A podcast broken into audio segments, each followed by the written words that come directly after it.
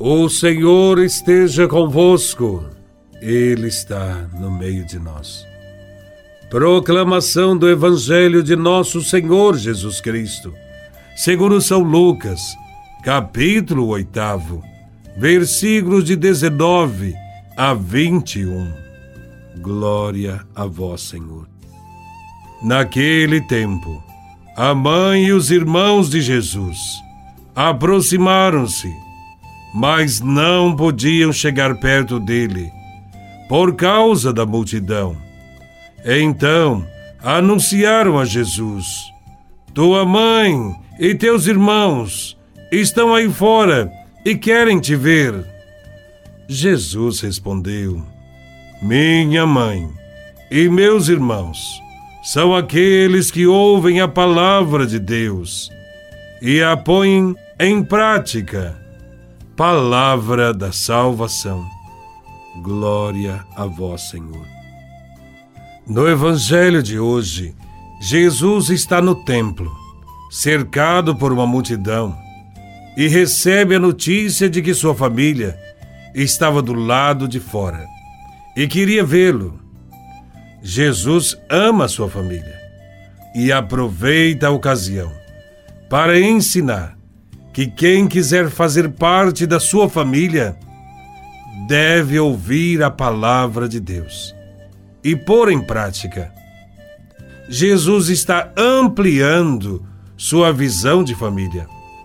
Fazer parte da família de Jesus implica em dizer que teremos os mesmos direitos, os mesmos bens e os mesmos deveres ouvir e obedecer a Deus são atitudes necessárias para pertencer à família de Jesus.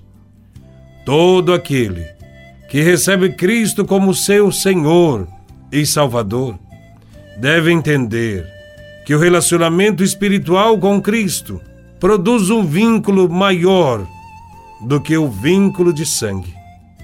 Nesse sentido, as palavras do Mestre, dirigidas a todos os discípulos, visam convocá-los a fazer parte da nova aliança, tornando-os membros de uma nova família, a família dos cristãos, aqui na terra e no céu. Diante disso, devemos nos questionar: nós nos sentimos membros da família de Cristo? Nossa adesão a Cristo é apenas teoria? Existe algum compromisso com a comunidade? Somos solidários com os nossos irmãos?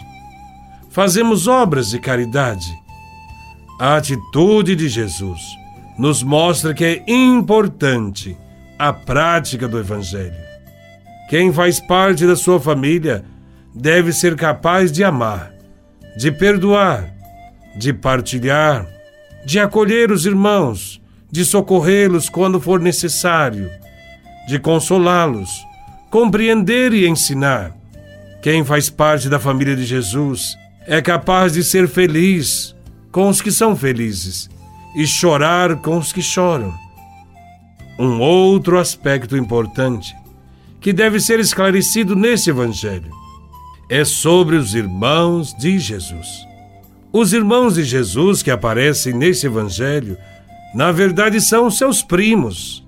Eles eram filhos de Alfeu e sua esposa, e não de Maria e José. Em diversos lugares, o Evangelho fala desses primos. Isto porque as línguas hebraica e aramaica não possuem palavras que traduzam o nosso primo ou prima, e serve-se da palavra irmão ou irmã. Se Nossa Senhora tivesse outros filhos, após a morte e ressurreição de Jesus, ela não teria ficado em Éfeso aos cuidados do apóstolo São João, que não era da família. Outra prova que Jesus não tinha mais irmãos é que os evangelhos nunca chamam os irmãos de Jesus de filhos de Maria ou filhos de José como fazem em relação a Jesus. Podemos afirmar que durante toda a vida da Sagrada Família apenas conta-se três membros: Jesus, Maria e José. Maria é uma grande discípula. Maria, de fato, acolheu a palavra de Deus, que por obra do Espírito Santo nela se encarnou. Maria fez a vontade do Pai e a fez inteiramente. Por isso, ela é também modelo de discípula. Pelo seu sim ao projeto de Deus e por vontade do seu Filho Jesus, tornou-se também nossa mãe, a mãe da Igreja.